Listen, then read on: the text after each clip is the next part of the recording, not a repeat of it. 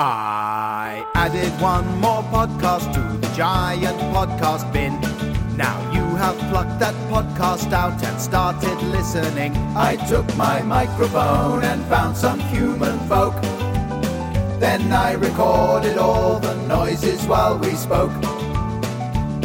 My name is Adam Buxton, I'm a man. I want you to enjoy this, that's the plan.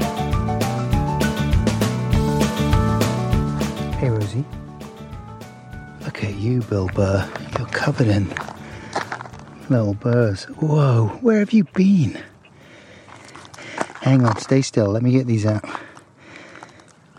Running my hands through Rosie's luxuriant coat, trying to extract the burrs, checking for the ticks. Is that a tick under your tummy there? Oh no, that's just a nipple. I apologise. Go free, run, explore. Hey, how you doing, Podcats? Adam Buxton here, taking a walk with my dog friend in East Anglia, U K. I hope you're doing well wherever you are. Hey, if you're one of the people that listened to the ad I put up last week about bug shows, and you bought tickets to come along to the B F I last Friday. Thanks so much for coming along. I hope you had a good time. I enjoyed it. And I'm looking forward to seeing some more of you in a couple of weeks. Yeah, on the fifteenth at the B F I, when we'll repeat the show. Thereafter, I'll be at the Brighton Comedy Festival and Blue Dot Festival. Details on my website, adam dash buxton dot co dot uk. I'll put a link in the description. No, that's okay, you're welcome, it's fine. Anyway, Shush, I know you just want to get to Tash Demetriou. For those of you not so familiar with Tash, let me just give you a, a short introduction to her and some of her achievements thus far, career-wise. Tash facts. Natasia Charlotte Demetriou, currently aged thirty-eight, I believe, was born and raised in North London, the daughter of an English mother and a Greek Cypriot father. Her brother is actor and comedian Jamie Demetriou, with whom she performed in the sketch troupe Comedy Biscuit while studying at Bristol University. In two thousand nine, Comedy Biscuit made their Edinburgh Fringe debut and quickly garnered positive attention. Tash did some solo shows in the years thereafter at Edinburgh, but by twenty fifteen, Tash and Jamie were appearing in a pilot for a comedy sketch show called People Time on B B C Three T V, along with past guests Ellie White and Claudia O'Doherty, as well as comedians Liam Williams, Alistair Roberts and Darren Johnson. In twenty eighteen, the first series of Jamie Demetriou's sitcom Stath Lets Flats, about a family-run estate agents, started airing on Channel four, with Tash playing Stath's sister, Sophie, and Ellie White as Sophie's friend, Katia. Stath Lets Flats won three BAFTAs in twenty twenty following its second series. Since twenty nineteen, Tash has starred alongside past guests Matt Berry and Kayvan Novak as Nadia, a Greek Romany vampire in F X horror comedy What We Do in the Shadows, created by Jermaine Clement and Taika Waititi, based upon their twenty fourteen film of the same name. Also in twenty nineteen, Tash and Ellie White starred in and wrote a pilot for a B B C Three sketch show called Ellie and Natasia. A series was commissioned, which has just started airing on B B C Three as I speak. Link to the iPlayer page in the description. The Guardian's Rachel Aroestes says, from its scalpel-sharp satire to the minutely observed character comedy, Natasia Demetriou and Ellie White's new series is a rare joy that recalls the greats. It's a good review, and I've put a link in the description to that. Rosie, don't roll around in the thing. Oh, you donkey. Wow, she's having a good old roll. What are you rolling in, though? I don't want to know. What is it? Oh, it's the remains of a dead bird. Maybe it's the new sexy smell in the animal world. From Yves Saint Le Dog. Tries the new exciting fragrance of l'oiseau mort. The smell that reminds you that now you may be flying high, but one day you will be on the ground with a dog rolling on top of you. L'oiseau mort. My conversation with Tash was recorded face-to-face in April of this year, twenty twenty-two. Uh, we got together in London, and it was very good to see Tash again after a while. Hadn't seen her face-to-face since before the pandemic. We talked about why actors don't want their wigs glued down, whether Tash had fun at the BAFTAs, why her new sketch show isn't just called Ellie and Tash, why one of the things you have to watch out for if you go to the theatre is the cauliflowers, what it's like being away from home for long periods to film What We Do in the Shadows in Canada, and the relative merits of ass milk. And, uh, I mean, there was more than that, obviously, but that's just some of the things. We skidded around quite a bit, as you will hear, which gave me an opportunity to put in far more jingles than I normally would. But I began by setting up the microphones and, in classic sound person style, asking Tash what she had for breakfast, in order to test the levels. And that led to some colourful egg chat. I'll be back at the end for a tiny bit more waffle and some recommendations. But right now, with Tash Demetriou. Here we go.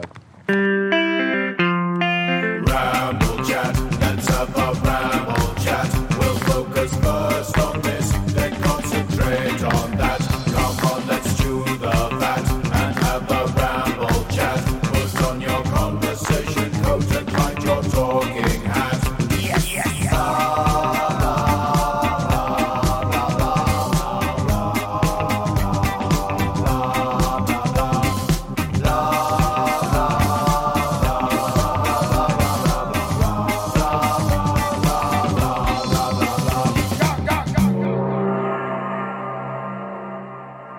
I boiled it myself. I put some pepper on the egg and I ate it up. What's your egg boiling technique? You're going to take it out the packet. You're going to put it in a pan. You're going to pour the water around the eggs, not onto the eggs. Because you pour them onto the eggs, you're going to crack that egg. And then you leave it in there for as long as you feel. And then you um, take them out, put some cold water on it, pop them back in the carton, put it in the fridge, and it really annoys your flatmate because they think that there's fresh eggs in there. And they try and crack them, and they not. They hard. Hang on a second. You you can't just put them in there for oh, some we've st- we've actually started. unspecified amount of time. We've started and I'm... T- I'm back. I'm back on the podcast and I'm talking about eggs. Yeah, this is... It's egg chat because everything else as talking points is too problematic. Yeah. So I'm trying to keep it light because the world's so... Yeah, no, I totally get that. Gnarly. I'm, like the, I, as I said, I sent you a thing before we started saying the only things I will discuss: eggs, soup, chickens... alive chickens, chicken sort of personalities. Yes, not the eating of chickens. Can I admit to you at this point that I've done no preparation? Because I thought, well, no we're at the point now, this is your fourth... Number four. ...appearance on the podcast, mm, mm. and I felt like we're beyond preparation. Um, cut to this being the last podcast I do, because there's nothing to talk about. No, we don't need to preparate. We don't need to prepare. Preparate. We don't need to preparate our conversations. Uh, all right, I think we're good to go. Wow, we, I mean, we already had about three or four promising conversational avenues there. Let's barrel through them quickly. I started by asking you, as a mic check, what you'd had for breakfast. You told me you had eggs. Yeah. And I asked you what your preparation technique was. Um... For me, I really like, I think with cooking, it's so instinctual. And for me, when it comes to egg, it's just something that just speaks in my heart. I have an inner egg timer. And it just is like, she's ready. The egg is ready. You know. Really? You just, you feel it? Oh, God, I feel it. Yeah. I mean, I feel it by going, wow, that's been forty-five minutes. If those eggs aren't boiled, then there, that is one sloppy chicken. Are you going for hard-boiled eggs then? Oh, yeah. I can't deal with the yolk. Oh, well, that's the question I should have asked originally. Of course oh. You're not timing it. Just leaving them in there and going about your life. Yeah, no, that's, oh God, I can't be doing with this. It gives me, it literally thinking about it gives me a headache. It's so thick and yellow. It's so on. It's like, what is the flavour? The flavour to me is like headache. Like the flavour to me is like pain mixed with paracetamol, mixed with like room temperature water you found in your room to take some. It's like... And when people are like, mmm, a lovely jammy yolk. But then um, a lot of people don't like boiled eggs, though. A lot of people find boiled eggs too backpackerish well, and stinky. I tell you who's getting further, backpackers, because they're walking ages and you're just sat at home with your, like, jammy eggs, sat down on your lazy arseholes. What, what are you doing? How are you eating the boiled egg, then? Are you... slicing it up? Are you putting a bit of mayonnaise on there, some salt and pepper, a bit of sriracha? Oh, yeah, sriracha. I like pepper. No, I'm not turning it into egg mayonnaise because it's an entire different meal. I'm just going, I need protein. Hmm. Um, I'm eating too many potatoes on the hour every hour. Let's let's take out potato. Let's pop in an egg. And I'm having it with some salad. It's it's a great snack. Actually, because I'm vegetarian, I, with Ellie White, who I write stuff with, our snack would be, we'd buy a Scotch egg, she'd have the meat and I'd have the egg. What is, how does she do it? You slice I mean, she's it in half. She's actually vegetarian now, so this is this is blasphemous. This is in the olden days. This is in the olden days before I was proved right. That you would slice it in half and you, you suck out the egg and then she gets to work on it. And the... I do suck. I yeah. do suck the hard-boiled egg. It's a really great way of eating it. It gets right in your throat, right into your stomach, and comes out whole. Do you do that thing where th- my son showed me on the internet the other day, where they where they roll it around so the shell is all fractured, mm. and then they blow through it and the whole egg shoots out? I have never tried that, but you know what? You know how this girl's spending her Jubilee. I think I'm right in saying that. Did I imagine that's it? like a that's like a Greek that's like so in, in for Cypriot Greek Easter they do a thing where they um, blow the egg out of the egg and then paint the eggshells, and it was always so disappointing where it was like, it's Greek Easter, and I was like, great, more chocolate, but it was like, no, here's an eggshell that stinks of egg and you can paint it. Congratulations, happy Christos Agnesti. But yeah, no, we would buy the egg, rip the meat off, because a lot of times we'd be like out and about, you know, just like writing, or just so such greedy pigs that we were so hungry we'd go to the co-op, buy a couple of Scotch eggs, rip the meat off. She'd get a little sachet of Hellmann's mayonnaise. She'd be, you know, putting that on the meat, and I was just popping an egg. And also, I don't really like the yolk, so I would often be like taking, popping the yolk out, popping the egg right in. But weren't you appalled by the... Wasn't there any kind of meaty residue on the egg flesh? Uh, no, and that's the beautiful thing about a Scotch egg. If you're getting them cheap enough, the meat is almost like a jelly yeah. that keeps itself to itself and is leaving that egg well alone. Right, and it's, did, it's do like I... spermicidal jelly in the Scotch egg. Wow, a Scotch egg is really, when you think about it, it's quite a philosophical quandary. It really is. There's a lot going on with the Scotch egg, but it was a great snack. She got something out of it, zero waste, apart from me throwing the yolk away sometimes if I felt a bit too egg-bound. And um, I, literally, thinking about doing this podcast again, I was like, this time you're going to go on, you're going to like talk about some really great things, come across as really philosophical. We can do that and later. Stoic, and it's stra- we are straight. We can do Inter- we'll no, get, we we'll shouldn't. Get to it. Um, blowing egg through shell. All right, I'm Googling blowing a hard-boiled egg out of its shell, listeners, just to prove to myself that I wasn't imagining it. I'll put the link in the description of the podcast, but here, Tash, is what you're dealing with. Oh, God. It's in slow motion. So he's basically rolled the hard-boiled egg around so that the shell is all soft and fractured. Like the lungs of an athlete, though, there. Yeah. That is... Oh, it's so hard these days, isn't it? Is it impressive? Because you, I think a lot of things get, get put into impressive when they should be in um, what a what a complete pointless waste of the sacred gift of life. Yes, well, God. I mean, you're basically... getting rid of the whole internet if you start going down that route. Well, you're getting rid of me, basically, because my yeah. entire life well, is blowing an egg through a shell. We are, yes, we're sort of, um, well, we're talking about it on a podcast, which mm. in itself is a mm. sort of inessential mm-hmm. enterprise. I'm just reading about, I'm reading the details because I wanted to get it right. There is a thing on Easter. It's it's really weird because I, I identify, probably I identify myself as adjacent to a sort of egg and and also probably a red egg. And I just was like thinking about that in my head when we were talking. I was like, it's funny talking about eggs because you do really feel like a bit like a sort of an egg sometimes. And then I remembered there was an, a game on Greek Easter called the Red Egg Game, Kokinavga. And they're dyed with onion skins. Wow, God, Greek people love to stay medieval, don't they? There's nail varnish these days, guys. There's O P I red, Big Apple red, for God's sake. They're painting the shells, not the... They're not. And the dying. Red colour symbolises the blood and sacrifice of Christ on the cross, and the egg symbolises the rebirth. Mm. They're very symbolic eggs, obviously. Which is why I relate to them. I am sort of... I'm quite a symbolic yeah. shape of yeah, person. Yeah. The first rogue egg that is dyed is considered to be the egg of the Virgin Mary and is saved in the home for protection against the evil eye until the next year when a new egg is dyed. Mic drop. From the red egg. The holiday horn, it goes doo-doo-doo. Holiday time. Have a carrot, have two carrots. Go to the toilet, take your time. Holiday time. So what I might do in this podcast, it depends how it goes. Like recently, I've been having conversations that are more or less coherent so that I use less jingles. But I oh, feel like this shame. might be a nice opportunity to use more jingles. Jingles, cover, and, cover the cracks. And just have random chat nuggets. You do whatever you want. And I know for a fact...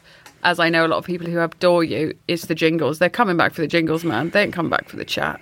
Yeah. I don't care what these idiots have to say. It's true, isn't it? Although I do feel bad that I make less new jingles because ever since I got this recording contract, I keep saving every new bit of music as a potential album track. But then I was looking on the internet recently, and I think the YouTube algorithm knows, obviously, that I'm a nerdy, indie music, white man... tit face, and so it sends me other people of my own kind. Yeah, you know what I mean. Beautiful. So all I get in the sidebar is little American nerd boys mm. deconstructing music. Oh, of course, yeah. Analyzing it. But there's lots of people I've noticed who are just incredibly talented doing these shows about here's how you become Ed Sheeran, here's how Ed Sheeran songs work, and they analyze them and play typical chord progressions, sing like Ed Sheeran, mm. then do a parody song. I'm thinking of one guy in particular, a guy called Steve something Berry. I'll put a link parody in the description. Berry. And it's amazing, though. Like, they're so good. Wow. These parodies, and he's yeah. really talented. And I'm thinking, oh, my God, one of this guy's parody songs is better than anything that I'm going to put on a record.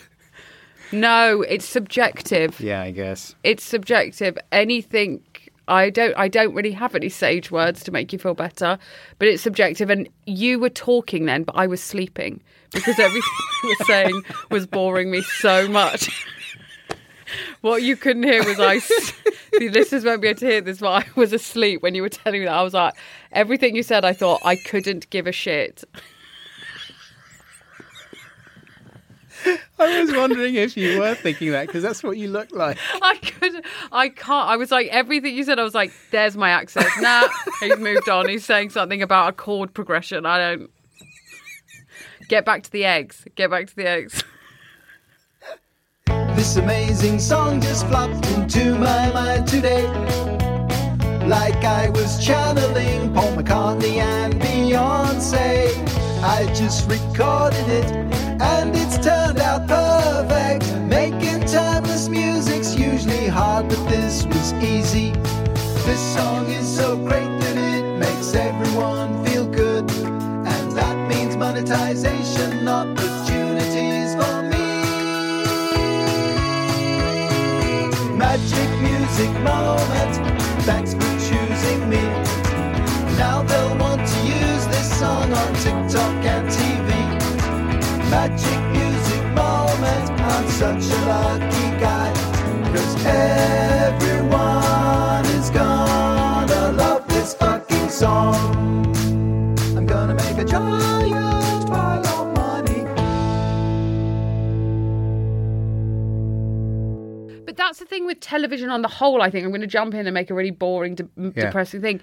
It, there is so much stuff being made. Yeah. I, it's, it's too much choice. It's too stressful. We have so many endless choices, like... I film What We Do in the Shadows in Toronto, which is a place where a lot of stuff is filmed because of their tax breaks, like little ka-ching sound effects. No. Yeah. I just hit the microphone.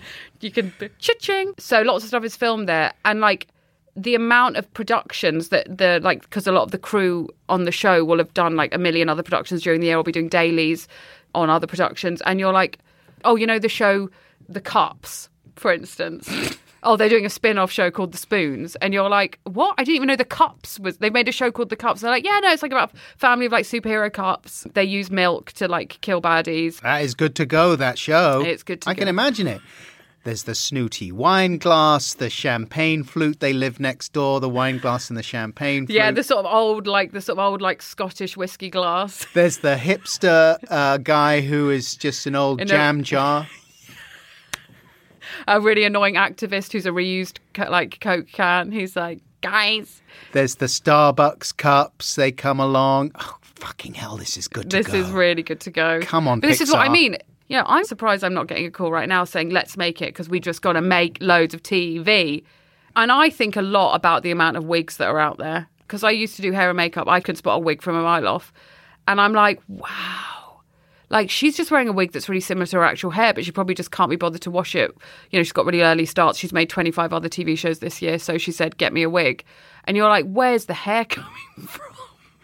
There's going to be a shortage, because you can't have acrylic wigs, really, for, like, proper gritty T V. It needs to look real. So that hair's come from someone's head. Where are the wigs coming from? Where does the hair normally come from? Real hair. Long wigs, like long, you know, like long wigs. Yeah, but but still... Women go and they have their, or, or men with long hair, go and they have their hair cut off. Yeah, but we're talking, like, usually people go for a trim on average, right? People aren't going and getting twenty-one inches cut off. I remember I had to get a wig for Stardust. I was in the film Stardust. Oh, I remember. Oh, I loved that film. And I was shocked by how expensive the wig was. It was, they made me a wig, real hair, et cetera. And... I don't know what the et cetera is for. It's just real hair. And afterwards I said, oh, can I buy the wig? Because I'd love to use it for a character I'm doing for live stuff. And they said, yeah, sure. It'll be fifteen hundred pounds. Oh, God, yeah. So I'm just thinking, when the prices are so high, you could presumably just go to someone who has very long hair and say, hey, look, do you want two hundred quid and cut off all your hair? Oh, that's what they're doing. That's right. Exactly what's happening. But also... that person's then got to knot that hair into some net to plonk it on your head. Yeah, yeah. We've gone down an avenue to do it with wigs. It's not that fruitful, but I just think it's just... It's about, like, you know, forget... Wigs is the, is literally the tip of the headberg of actors in T V shows. So much T V being made.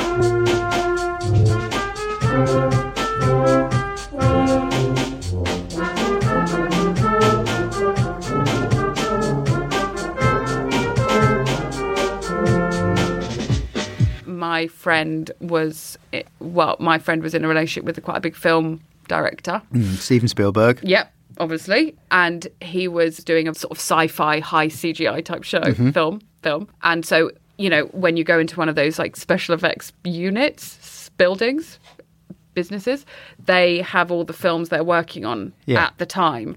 And they had his film and, like, you know, Star Wars type films, like big sci-fi type things. And the other, the, one of the posters was of It's Complicated with Meryl Streep. And um, that was all C G.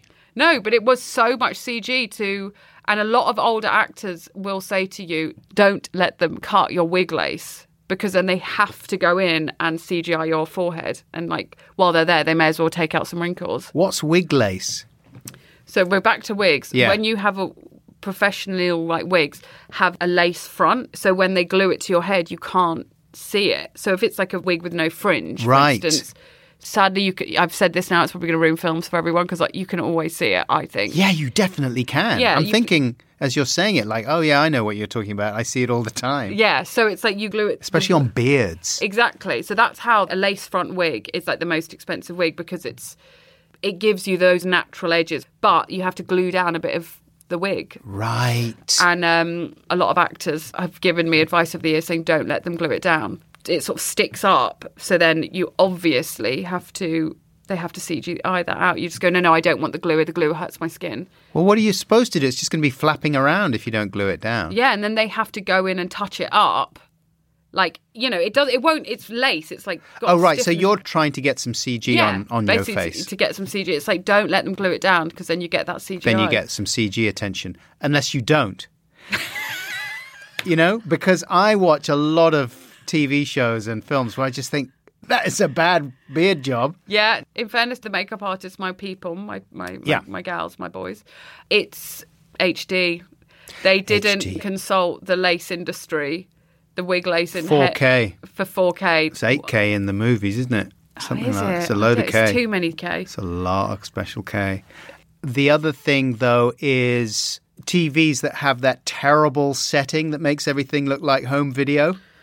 Do you know what I'm talking about? I think I do. Is it that thing where you're like, why does it feel like I'm in the room with, like, yeah. why is it like I'm watching my dad, like, pass me a bowl of crisps? Like, no, no, no. It's really weird. I would say a lot of the progress in technology is actually regressive, and we were just talking about that with yeah. three D headphones. I don't need it. No, thanks. Just let, let the song play. Let it live. Yeah. I do not get the three D audio thing at all. That is absolutely insane. Joe was talking about it. He was getting his vaccination just before Christmas, and he was watching the uh, Beatles thing, Get Back, mm, mm.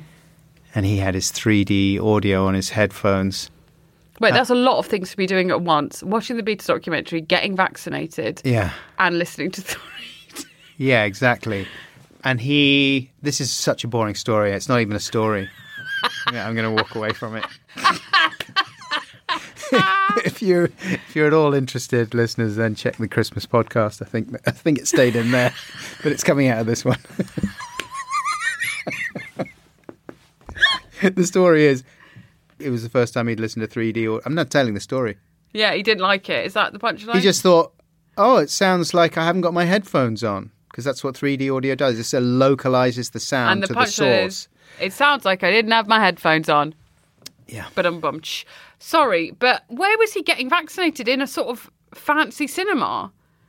He was watching it on his phone, sitting in the... But the vaccination he was in the, takes he, seconds. No, he was in the holding area oh. where you have to sit and, and wait and check that you're not going to fall off your perch and just have a massive embolism after getting the... Perfect, perfect. Vaccine. Perfect. I see. Okay, sorry. I was imagining him, like, being massaged, having his, like... No, I didn't clip. explain it very well. It's one of the many reasons that it's not a good story. Because you weren't listening to it in the first place. That's the that's the story I'm going to lead off with on my Netflix special. My new Netflix special, Trashing the Culture Wars, Pushing Buttons, Dealing with Woke Culture and Telling the Classic three D Audio Story. Hey, you need to move much faster in the street.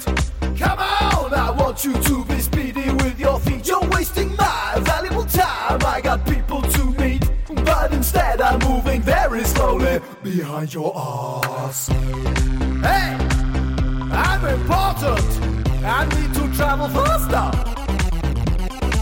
How can you walk so slowly? I'm very important. You are a walking disaster. BAFTAs. Baf- please, please, please. Did you embarrass yourself at the BAFTAs? Yeah, just by going, it was an embarrassment. But did you get drunk and try and snog Benedict Cumberbatch or anything he like that? He wasn't there, so I did. There was no harm of that. No, just sort of saying things to people that you've never met before, like, the landscape of British television will look the same without you, and you've met them two minutes ago. That's... Did you actually get some FaceTime with Ant and Dec? No, sadly not. No, you just, I did a lot of just very sincere, deep chats with people whose names I don't know. Mm-hmm. But that's what happens when you get free Prosecco cocktails. The bubbles do the talking. And next year, of course, you'll be there because you'll be nominated for your show that you've just done with Ellie. Nice, nice segue. Good segue. Thank you, yes. Um, yes, I mean, we're not doing it for the awards, Adam. What's it called, your show? Um, weirdly, it's kind of like controversial, Ellie and Natasia. Oh. And how are you spelling Natasia? Okay, we had this conversation earlier. It, it's spelt as my name is spelt, which is my name, which is Natasia. But the reason why I don't ever refer to myself as Natasia or ever expect anyone to say is because what's the name that you said to me earlier? Nastasia. Exactly, which sounds like, as you said... Nazis and Stasi. Two bad organisations. To me, really bad organisations. To me, Natasia sounds like a type of onion. Like on a gardening show, they'd be like, and here are the Natasias. The leaves have a very strong oniony smell, strangely more oniony than the onion itself. And that is why I don't like that name, but it is my name. Yeah. What about Ellie and Tash, you could have called it? So this is a, you're opening a can of worms here, oh. because that's obviously what... Ellie was like, just call it Ellie and Tash. And Ollie Cambridge, our amazing producer, he was like, obviously Ellie and Tash, I have strong feelings about this. Tash is a nickname was given to me by yeah. people. I never said, call me Tash. And I love it. I don't mind it. I don't care. You could call me anything. I don't care. But the thought that I would refer to myself as Tash makes me feel sick. Oh, right. In an official capacity. Yeah. Like, it's like if you, you call this like the ads podcast. Got you. It just makes me cringe. It yeah. really makes me cringe. And we had so many, they're like, you're overthinking it, you're being an idiot. It's so much quicker, Ellie and Tash. Not Ellie and Natasia, but I just was like, if anyone in the world, it's that thing, maybe it's just because I'm a judgmental hog, but like if someone comes up to me maybe and is like, yeah, yeah, call me D, or like, hey, my right, name's right. K or something, I'm like, no, it's not. What's your name? I'll decide if I want to be close to you and call you that. Yeah. So you're not having nicknames? No, I don't mind. Like, I, if I like, like, I have lots of friends. I know what you mean. Who I'm close to, who yeah. I, like, I call Ellie Ellis or Els or Smell, Ellen. Smellface. Ellie was supposed to be here, but she's keeping COVID alive. Yeah, I'm sorry to hear that. She got COVID, but she's, um, so she can't be here and she's very, she's a very sad girl because she really wanted to come. Well, we'll get you both back after you win that BAFTA. Yeah. And we can both, like, open our bum cheeks and fart into the microphone, which is what we've always wanted to do together on a podcast. By then I will have rebranded and it'll be called Chat Time with Ads Bads. Yeah. That used to be one of my nicknames. Ads Bads. A-bot. This... Wait, Buckles. Everyone calls you Buckles. I more or less, I think I probably gave that nickname to myself. Yeah, see, loser. It's possible that came from listeners when we were on Six Music, me and Joe, and people used to give us funny names there, and maybe that was one. Ellie and Natasia, and it's a sketch show. Oh, big time. Yeah, yeah. More than anything, it's a sketch show. We've got a whole host of characters, music videos, amazing cameos from some of our favourite people in the world, so that's very exciting. Good one. Come on, let's have some names. I don't know if you heard of a little tall guy called Jamie Demetriou. He's in there. He's in there. My wonderful flatmate and one of the strangest best men on earth, Daniel Barker. Um, lots of very lovely people. And Me. I just, I was away. Was I away? Um, I think you probably went to your junk, the email. You got to get on top of your junk, Adam. Oh, right. Yes, yes, yes. um, no, we didn't have any parts for... You just banned everybody aged over thirty-five. Mm, How mm. old are you now? forty-six.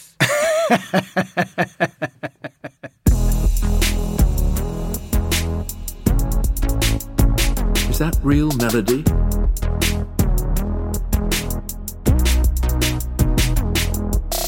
Heaven's in my phone charger. What? What? I left it right there. Woof. What? Did you see it? What? Have you got it? What? Where's my charger gone? Woof. What? Here's my phone charger. The battery's about to die. It was on the table. What? Round and round in their heads go the chord progressions, the empty lyrics, and the impoverished fragments of tune. and boom goes the brain box. At the start of every bar, at the start of every bar. Boom goes the brain box.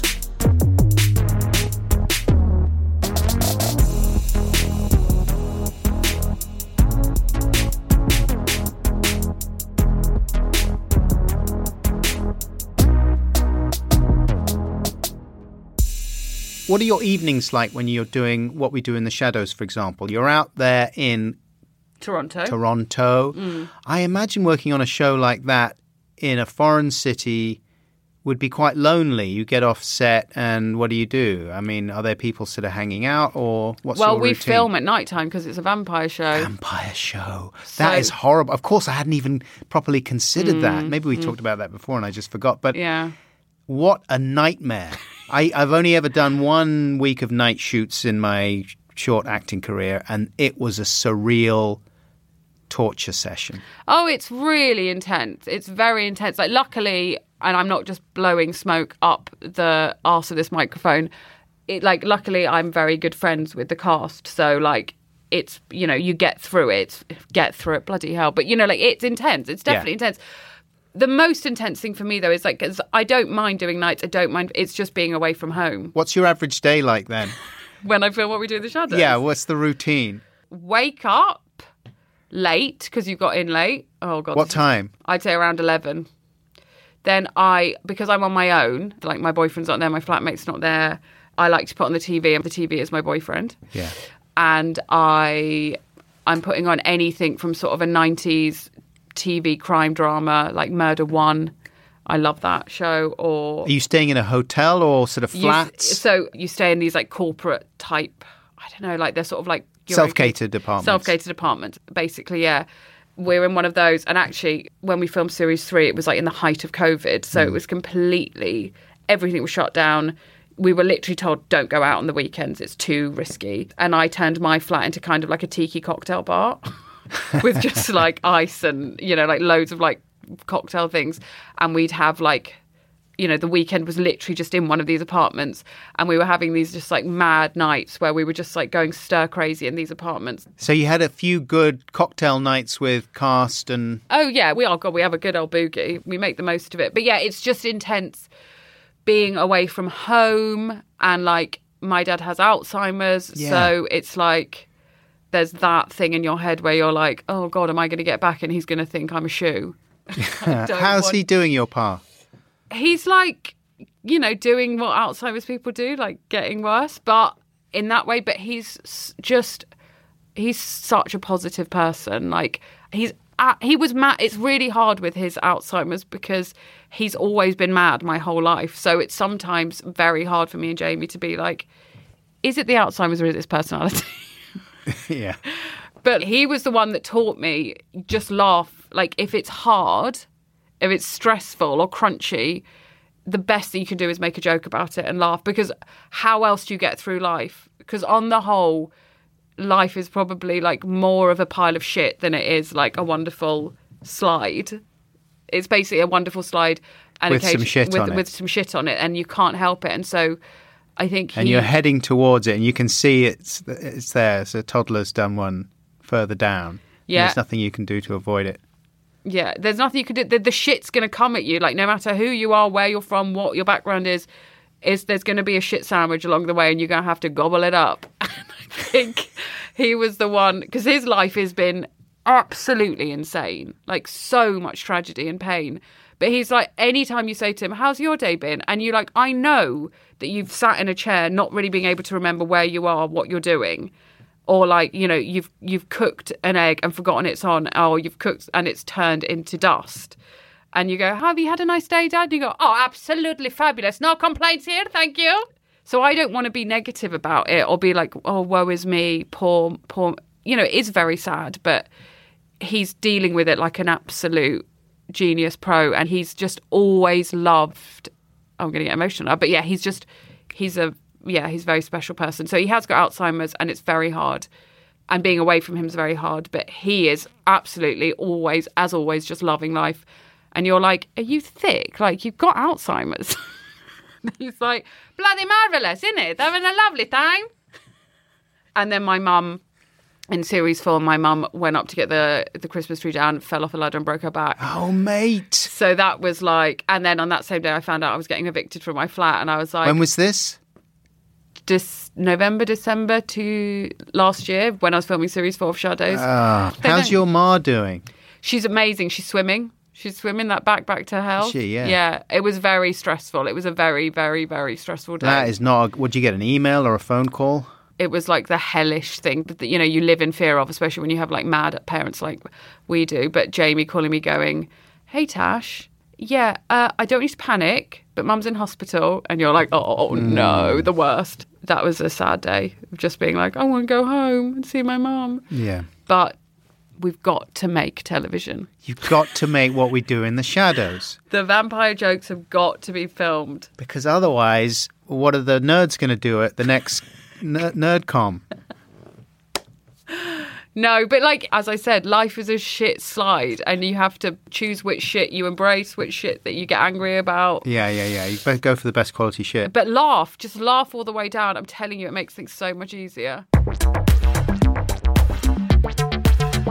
Yes. Yes, please. Yep. Yes. I went to see Jerusalem, the play the other oh, night. Oh, yes. Yes. And I went with a good friend. So that is... I always like to just explain everything in case someone sat out there going, I don't know what Jerusalem is. It is a play in London. I guess, to me... it's about that thing in like English culture that's sort of like out on the outskirts, and it's kind of about a man who embodies all of that, that sort of like pagan-y storytelling, weird Stonehenge. That's this is all things that I've interpreted from it. On this, on the, it's just about a guy who lives in a caravan who who lives in the forest, and they want to demolish it so they can build some flats. Where Jez Butterworth is yes. the playwright, and Mark Rylance has become. Uh, associated with the role of Johnny Rooster Byron. Yes, he's the guy, and it's it does feel a bit like when you're watching it, like in the way that you might be like, oh, I got to see Freddie Mercury. Yeah. That performance is absolutely amazing. And I hadn't seen it when it was first out, and my flatmates, it's his favourite play. Yeah. And he was like, you've got to buy tickets. So I got tickets um, and I took my friend, and the play is very good. However, there is something about theatre audiences. My flatmate says it's a room full of cauliflowers. Meaning? Like when you look over the tops, it just looks like a cauliflower patch, just like like curly white. Oh, I see. Oldies. Yeah, like just like angry old people. Cauliflowers. He's like, it's a load of bloody cauliflowers, but it was the cauliflowers were on fire. So basically, in the fir- it's three parts, fifty minutes, then sixty minutes, then fifty minutes. And in the first half, a woman behind me's phone went off, and the woman next to me went, oh, and like rolled her eyes at me, and I was like, mm, yeah. Yeah. And then carried on watching it. And then in the second half, the phone went off again. Same and woman. It, same woman's phone went off again behind me, and that you heard, and I was like... You know, it's just... Imba- I, I don't think she... Anyway, I was just like, you know, I'm not going to tart. Like, what's the point? It's just making more noise. Then the phone went off again. Oh, and the woman man. next to me went, turned around and said to the woman, and it was that very intense, went, excuse me, can you learn how to use your phone properly, please? Learn how to use it. Not just turn it off, no. but learn how to use it and properly. And the woman, the woman whose phone went off, who I thought would be like, I'm so sorry, like, I'm sorry. Comes over, and they were having this argument in my ear over my right shoulder, and she went, please don't assume I don't know how to use my phone. I know how to use all the things. I can do the torch. I can turn off Bluetooth with just a couple of taps. I can do copy and paste. I can do AirDrop. If I wanted to, I could AirDrop a couple of photos of me flipping you the bird. Very easily with just two taps. But just so then then the second half ends and you have five minutes to like stretch your legs. So, so her phone's gone off three times by this point. Three times.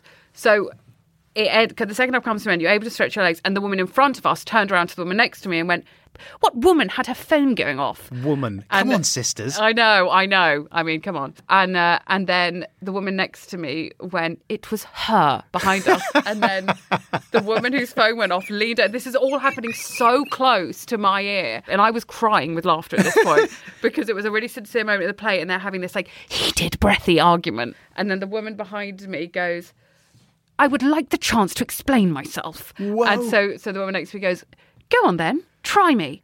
And she goes, well, the thing is, I have two young sons and they're at home with a babysitter. And I know you're not supposed to have your phone on in the theatre, but I had my phone set that only if they called would it ring. And that obviously happened in the first half and it wasn't good. I get that. But then we were in the second half and I could tell we were coming to the end of the second half. So I simply turned my phone on again and all my alerts came through. So that's what happened. Please don't assume I don't know how to use my phone. Wow. I mean, she it kept was, it together pretty well. Uh, and they and like I was so flabbergasted at that because it was like me lighting a cigarette going, don't assume I don't know I'm not allowed to do this. Please don't assume I don't know I'm not allowed to smoke. No, what happened is I wanted to. So I, I wanted a cigarette, so I lit it. So for me personally, I wanted a cigarette, so I did. So please don't assume I don't know that this is against the rules of this establishment. Then my friend, who was also struggling with it, he then, and then the final straw was he was like, I need to go and have a, get some fresh air outside. And then he was just like hovering on the stairs, just waiting for me, like literally waiting thirty seconds for me to like get my bag and stuff. And then this man shouted at him, well, if you're going to go, then go. Whoa. And that sent us over the edge and we left. You left before the end? Well, I just was like, I can't with this stress next to me, these like angry people. Yeah. And um, I booked tickets to see it again. That sounds like you got unlucky. I, I went to the theatre a few times uh, recently, or at least more than normal, because uh, I met a playwright called Alistair McDowell and we went to see, I've got a theatre buddy.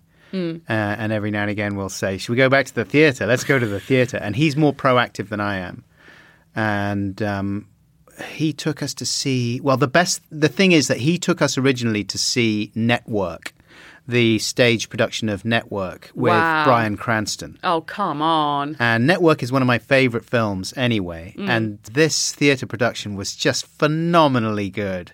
And so I think I read some reviews where they said, oh, no, it's not proper theatre because there's too much tricksy tech stuff going on and mm. breaks the fourth wall and they use lots of cool video effects and oh, things what, like that. Oh, what, they used television and film and it made the theatre better. Hmm, what a surprise. Wow. But it was so good and intensely enjoyable and stimulating and memorable. And so after that, we were like, let's go and see lots more theatre. So we've tried to go and see more theatre. Mm. And we went to see a couple of Alistair's plays, uh, but they were at the Royal Court. So I don't know if you've mm. seen anything at the Royal Court, but there's, it's not Cauliflower Central. That's, no, it's it's sort of like urban, cool. It's Royal Guardian Court. Reader Central. Yeah, oh, yeah, yeah. And yeah, yeah. Um, it was good, though, actually. Part of the reason I like Alistair's plays is that they're not that long. Yeah. I mean, what are you looking at for Jerusalem? Ten years? Oh, ten. It was, I think, nine point five to be fair to the play, but it's, yeah, nine point five years. So you've got to take a full decade off any sort of life. At least you're getting breaks every hour or so. Yeah, every hour they give you a break. But it's a commitment. But, you know, that's theatre. Yeah. Also, you know, I mean, it is legendarily amazing. And Mark Rylance is... Um, yes, it's a, it's a master... It, it, Pretty good. I think, yeah, there are certain things, aren't there? There's certain pieces of art and stuff that sort of transcend any sort of anyone's taste. And you just go, well, that's objectively absolutely brilliant. It's so because in my heart, obviously, I'm I'm pro theatre. Hmm. Your story, unfortunately, will probably have put a few more people off theatre. Oh, I had a dream I was back at school, putting on a play with my friends. It was the opening night. But I did not know my lines. We had spent months and months painting sets and making costumes and posters for the play. But we had not rehearsed the play. I didn't know what I was supposed to say. And yet the rest of the cast knew all of their words and their moves and the songs in the play. And they were and shaking their heads as the curtain went up, and I was still asking what I should say.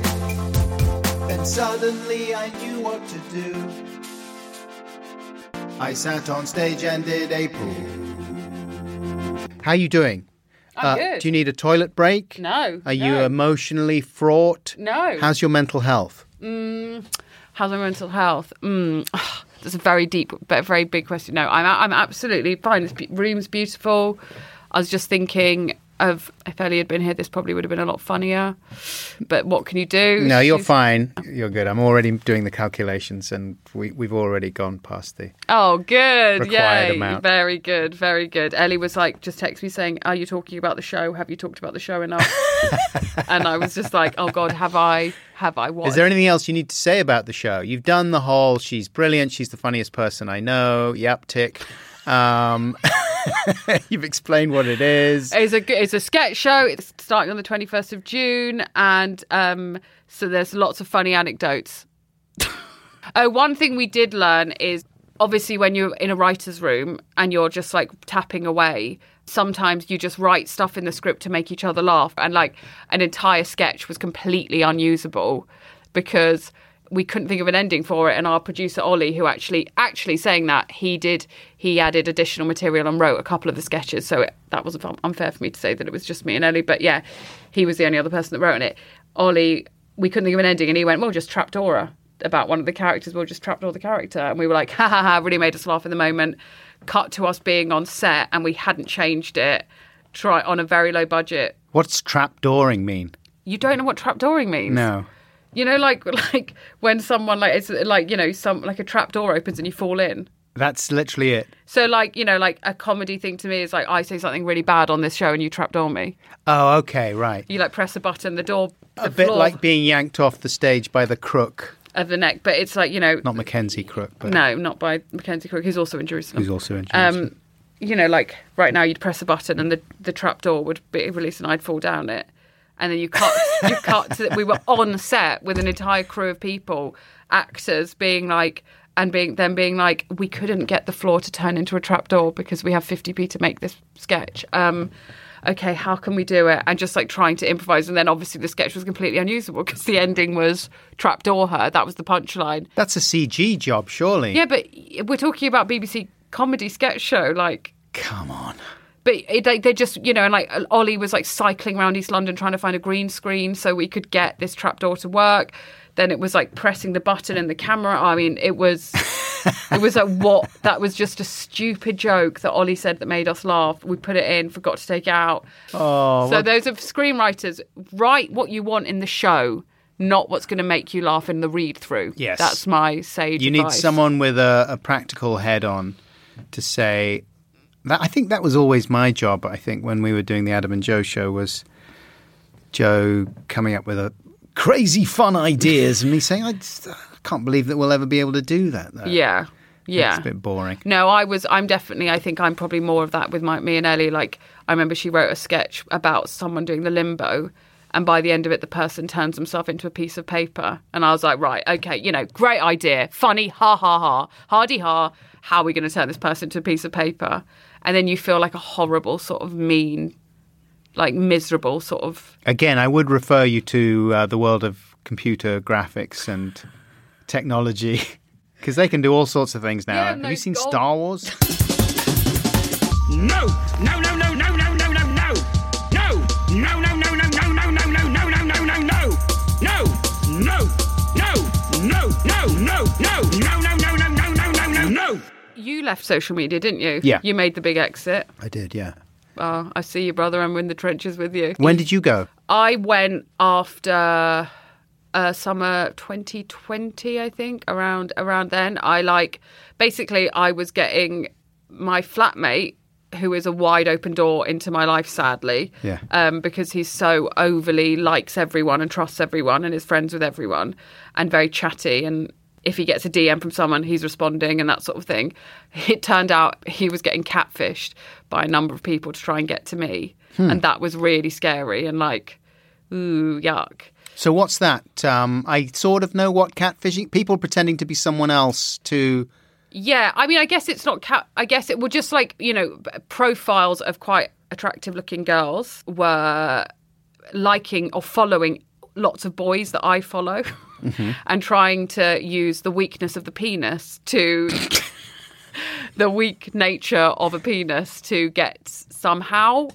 invited to come to my flat. I okay. don't know. Oh, and so the penises were seeing the nice profile pictures. Well, this is the thing. The penises were seeing the nice profile pictures. Most of them were saying, well, this is odd. This person's posted like three photos. You know, why am I going to respond to this mad message? But my beautiful, darling flatmate, wide open door, was like, hey... how you doing? Come to a barbecue. And um, we were doing our daily hour of walking, and he was taking loads of photos of our local park. And I was like, what are you doing? We've been here, like, and I was like, who are you sending these to? And he was like, well, you're going to be, you're going to say it's a bad, it's a, a bad idea. But um, I've connected with a lovely girl in America, and I'm just showing her, you know, where I live. And I was like, oh, I would, that's that's fine. You know, it's bloody, we're in a pandemic. Like, get joy wherever you can get it. And um, I was like, let me see her. And I was like, oh, bloody hell. She's, you know, she's... A- out of your league.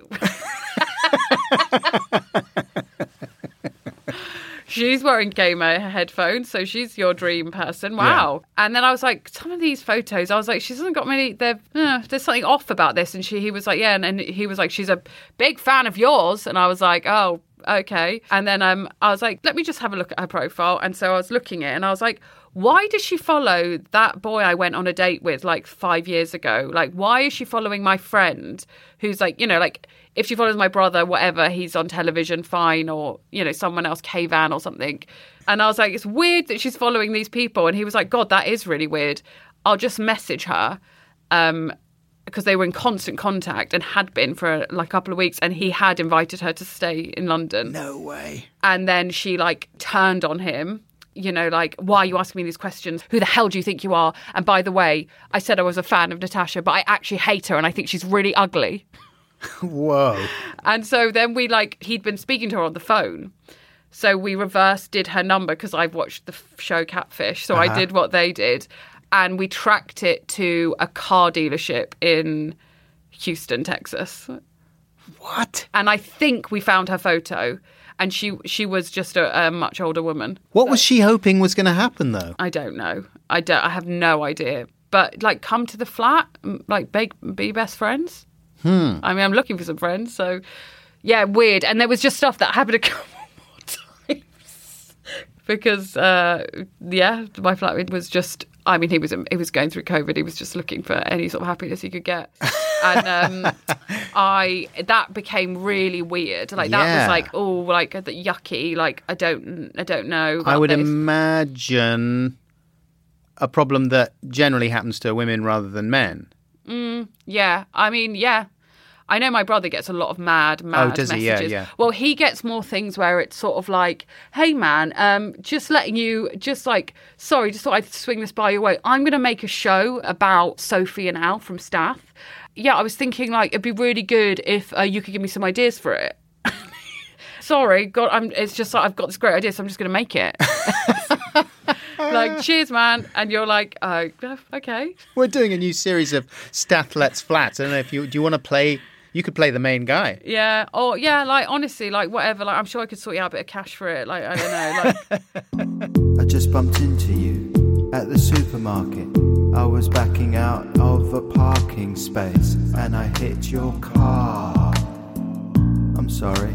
I didn't mean to. But you're angry now. Very angry now.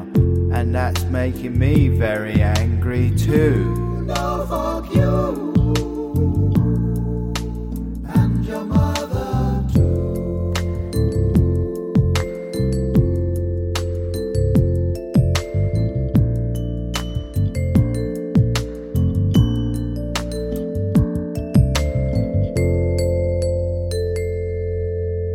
I was thinking of you recently, and I don't know exactly why. Maybe you can explain it to me better than I can, because we went to Rome, me and my family. I'm very sexy in Italian. Yeah. Yeah.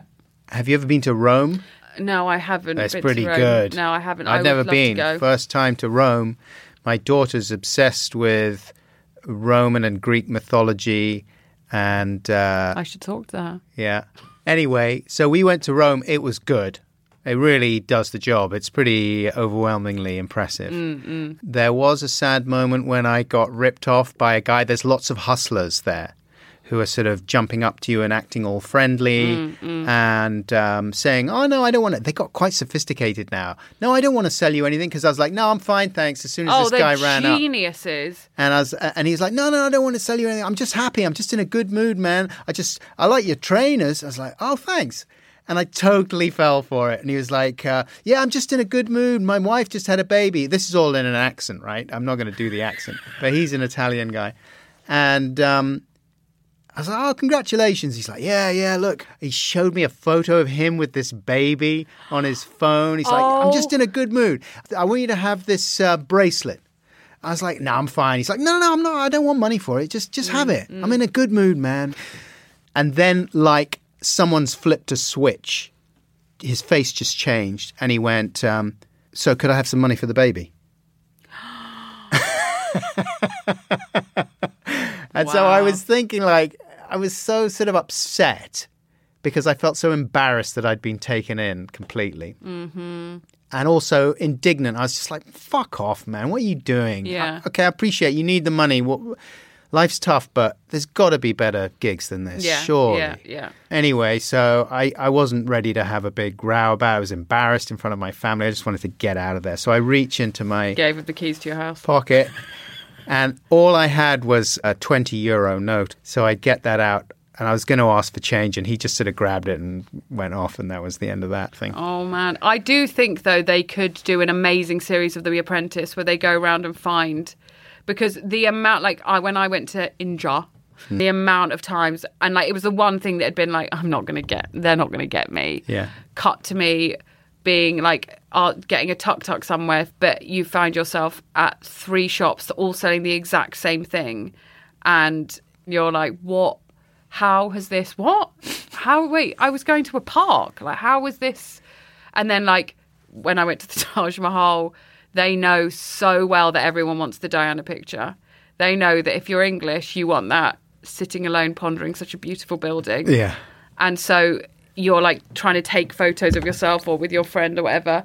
And then they come up to you and they're like, no, let me take it. I can take it. And you're like, oh, thank you so much. And they're like, oh, now, do, you know, now you could do a really fun one where you hold the top of it. Like, it looks like you're holding the Taj Mahal. And you're like, oh, that would be really funny, actually. Brilliant, I'm holding the Taj Mahal. And then, like, you've, like, honestly, a hundred photos, you've like, I've done a full photo shoot. And then they're like, a hundred rupees if you want your camera back. Oh, come on, mate. And and you're like, totally worth it. That was the best photo shoot of my life. You did a photo shoot where it looks like I made, where the Taj Mahal's sitting in the palm of my hand. What more could I want as a human being? You're a genius. You're a creative genius. Have you ever heard of Rankin? Do you want me to set you up with some studio time in the U K? You made it look like I was squeezing the Taj Mahal between my hands. That's what everyone wants. I was thinking of you, though, because we went to the Vatican. Oh, and I'm a big building. And uh, I'm a big old holy building. You're the most devout Catholic I know. Mm, mm-hmm. Mm, mm-hmm. Mm, now, mm. I don't know your your spiritual status, but um, I was thinking of you because in there, it's pretty good, by the way. It's impressive really? Stuff. Really? Yeah, yeah. Nice. They've got a lot. They've amassed a lot of quite impressive treasure in there. Mm. They had the Emperor Nero's bath there. Come on. And it, it's like a big red marble bowl is what it looks like. It looks like a giant marble salad bowl. That's what I call my vagina, big marble bowl. And that's why I thought of you. Big, cold, red marble bowl. Come and put your salad in it. Oh, God. That's not why I thought no, of you. No, no, carry on. Although I don't exactly know why I did think of you. The, the, the, we had a guide. She was brilliant. And she was telling us all about the history of the place and what this means and what mm. that means. And she was telling us about Nero's bath. And she said Nero's wife used to bathe in there in donkey milk. Here we go. Here we go. And famously, I call my poo donkey milk. I've always called my poo donkey milk. And I don't know why, but I thought of you when she was... Because I was thinking, that's disgusting. And I know, obviously, I've heard Cleopatra used to do the same How sort of thing. How are they getting that much milk from a donkey? Like, that is... It's, everything about it is bad. And are they warming it up? Or is it just, you know... Why would you do donkey it? Donkey temperature milk. So apparently... And I said to our guide, like, why did they used to take baths in donkey milk or ass's milk or whatever mm. it was? Ass milk. Ass That's milk. What I call my poo. I, I think they don't really... They. She said donkey milk specifically, I think, because she didn't want to say ass milk.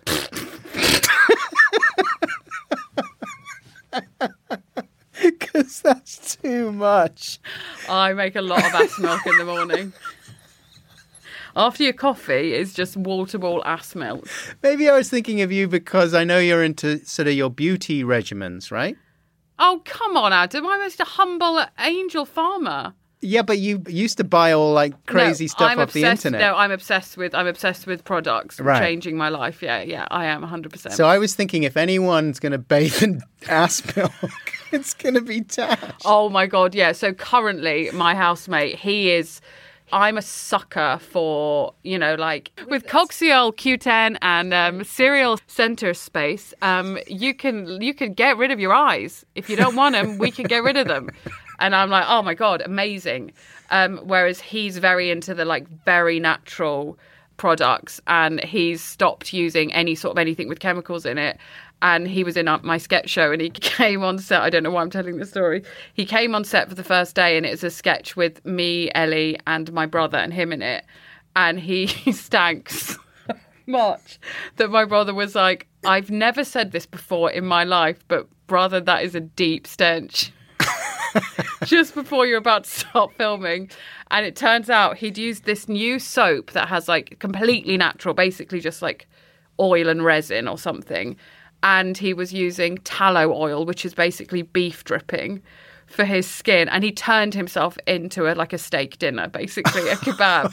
Oh. And uh, it was a deep, dark stench. So horrible. Yeah, basically, this is me saying chemicals are great. Forget the natural stuff, man. You're going to stink.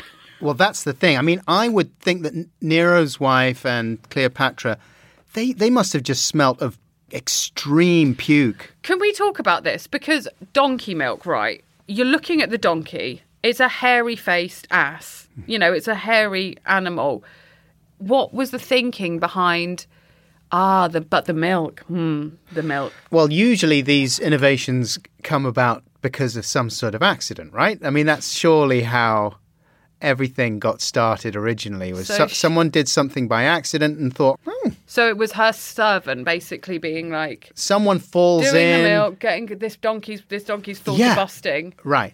And they get milk on their hands, and it's like my hands are very soft, so nice. I and can't soft. believe this. It's so soft. I can't. Yes. Oh my God! It's because beautiful and nice and soft with the it's milk. It's not because I've basically sandpapered them with the amount of work I've been doing every day with all the rocks. So I've taken away any lies. It's basically just open flesh. Must be the donkey milk. This is Cleopatra's genuine accent. Oh, I was being Cleopatra's servant who'd... Um, She's been captured from Greece. Yeah, that's what I was sort of interpreting it as. Yeah. And then Cleopatra's like getting a massage from her. She's Egyptian, right? I don't even want to... No. We won't go there. Um, so I think that's what must have happened. By accident or design, someone discovered the beneficial... properties of uh, the ass milk for the skin. Mm. I think the guide said to us there's some sort of exfoliating property. It's Google time. Okay, I'm giving you a bet on the table. Next time we do the podcast, mm. someone will have created... There will be a product on the market containing donkey milk. It's surely not, though. It's not ethical. Oh, ethic- ethics. Okay, here we go. Why that? Why does the donkey need all its milk? Selfish. Um, when milk sours, the milk sugar lactose is converted by bacteria into lactic acid. When alpha hydroxy acids, such as lactic acid, are applied to the skin, they cause the surface layer to peel off. I was right. uh, exfoliating, leaving new, smoother, blemish-free skin underneath. Knock, knock. I've got a question. Why does this not happen with cow's milk then? You don't see... Why was she not bathing in cow's milk? More donkeys? Maybe because they were drinking the cow's milk and the donkey milk was too exfoliant. Rank. They were going exf- to exfoliate. It has the. It throat. Still has the exfoliating properties, but to drink, it's going to make you spew.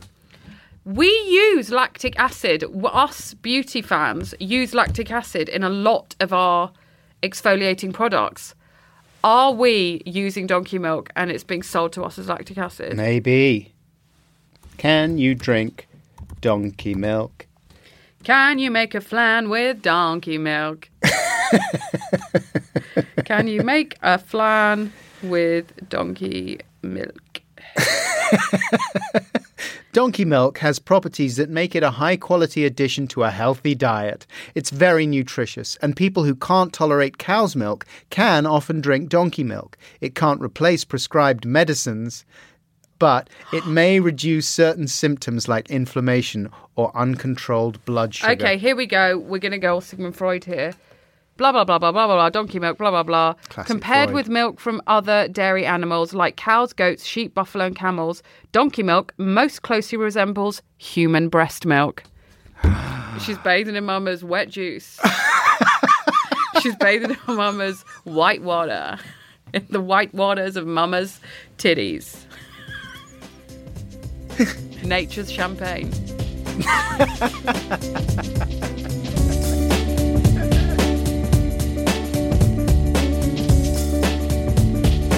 Wait, this is an advert for Squarespace. I took one look at that website and I knew that the woman I have been living with is not my wife. I'd never been any good with computers, so when I showed the website that I had built to sell my paintings to Tom, he just refused to believe that I had made it. And he started telling people that the government had taken his wife and replaced her with an A I. But Debbie had made the website herself.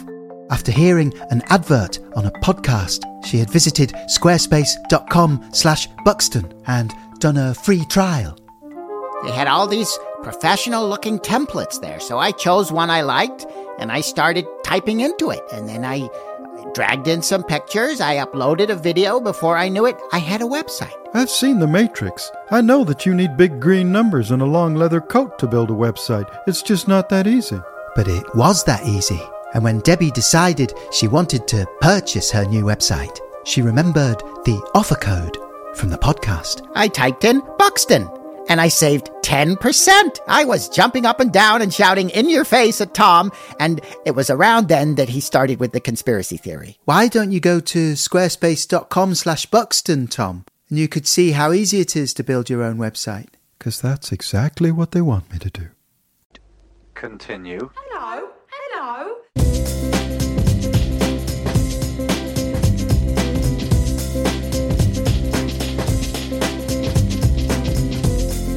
Hey, welcome back, Podcats.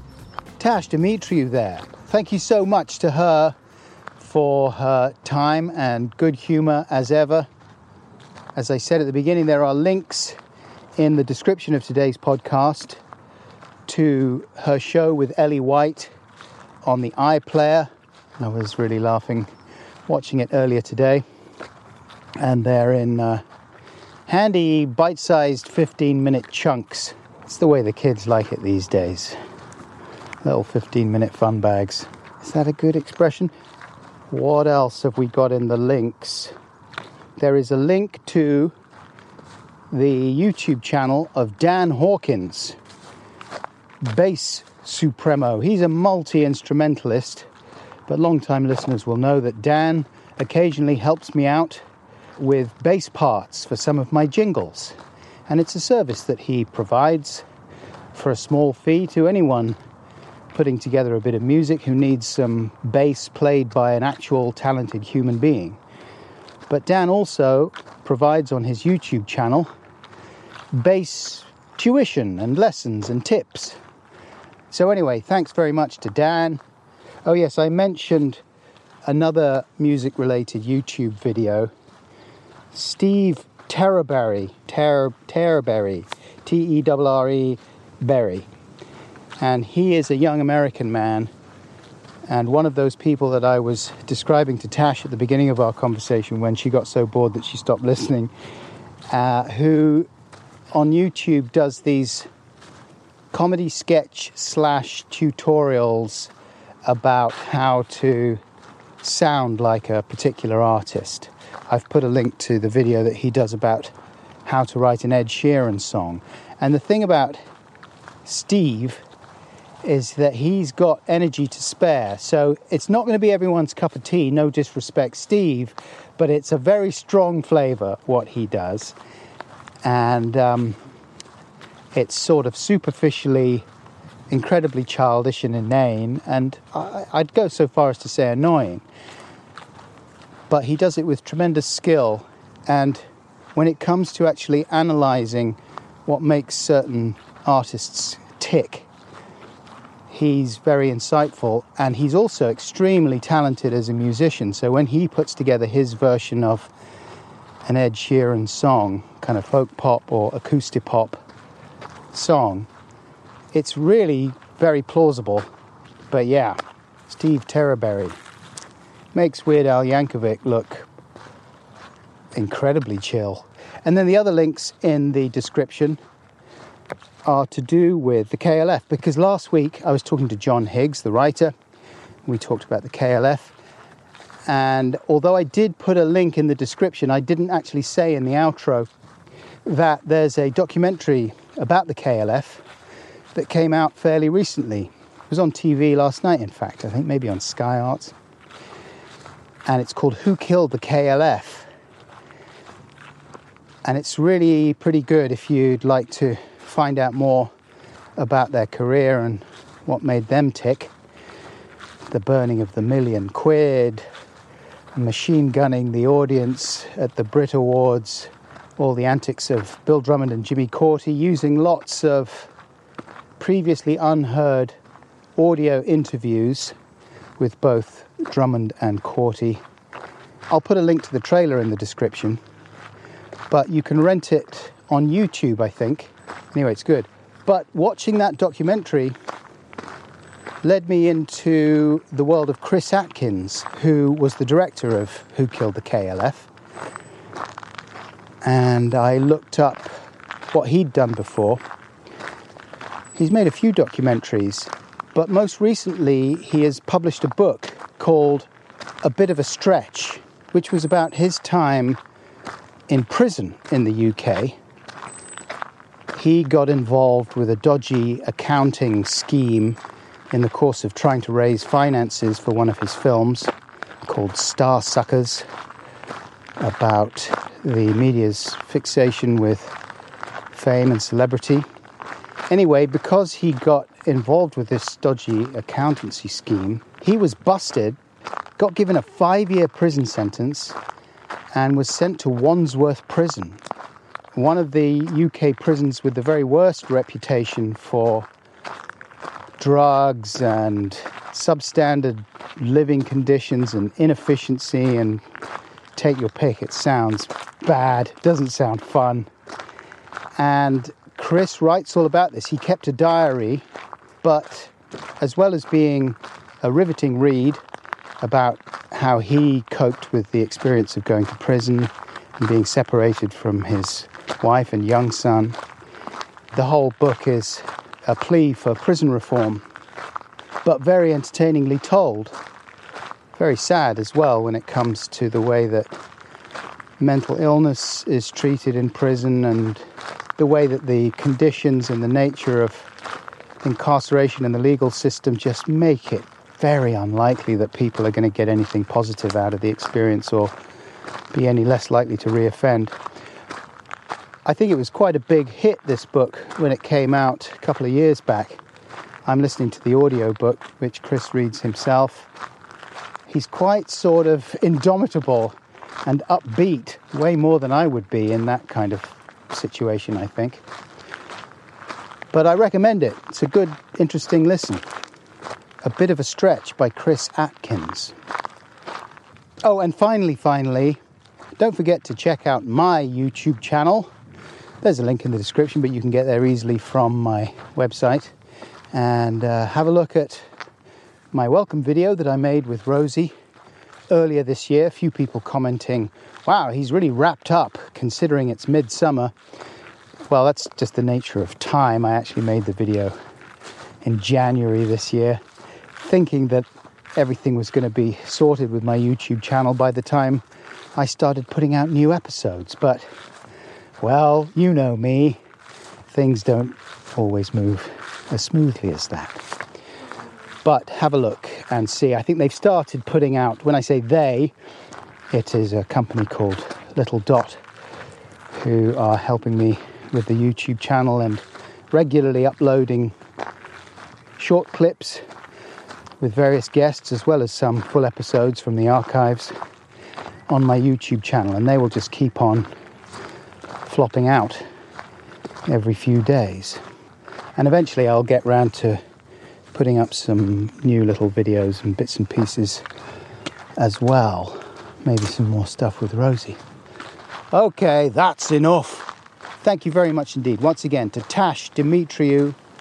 Thanks to Seamus Murphy Mitchell for his work on this episode and general production support. Thank you, Seamus. Thanks to Acast for their continued hard work and support with the podcast. Thanks very much to you for coming back and listening. Hope you enjoyed it. Hope you can make it to one of those bug shows in the next few weeks. It would be very nice to see you. I'm going to propose a hug if you think that kind of thing is embarrassingly cheesy or lowbrow or just inappropriate, then bye and see you next time. But for the rest of you, come here. Hey, how you doing? Good to see you. Till next time, be careful. Take it easy out there. I love you. Bye!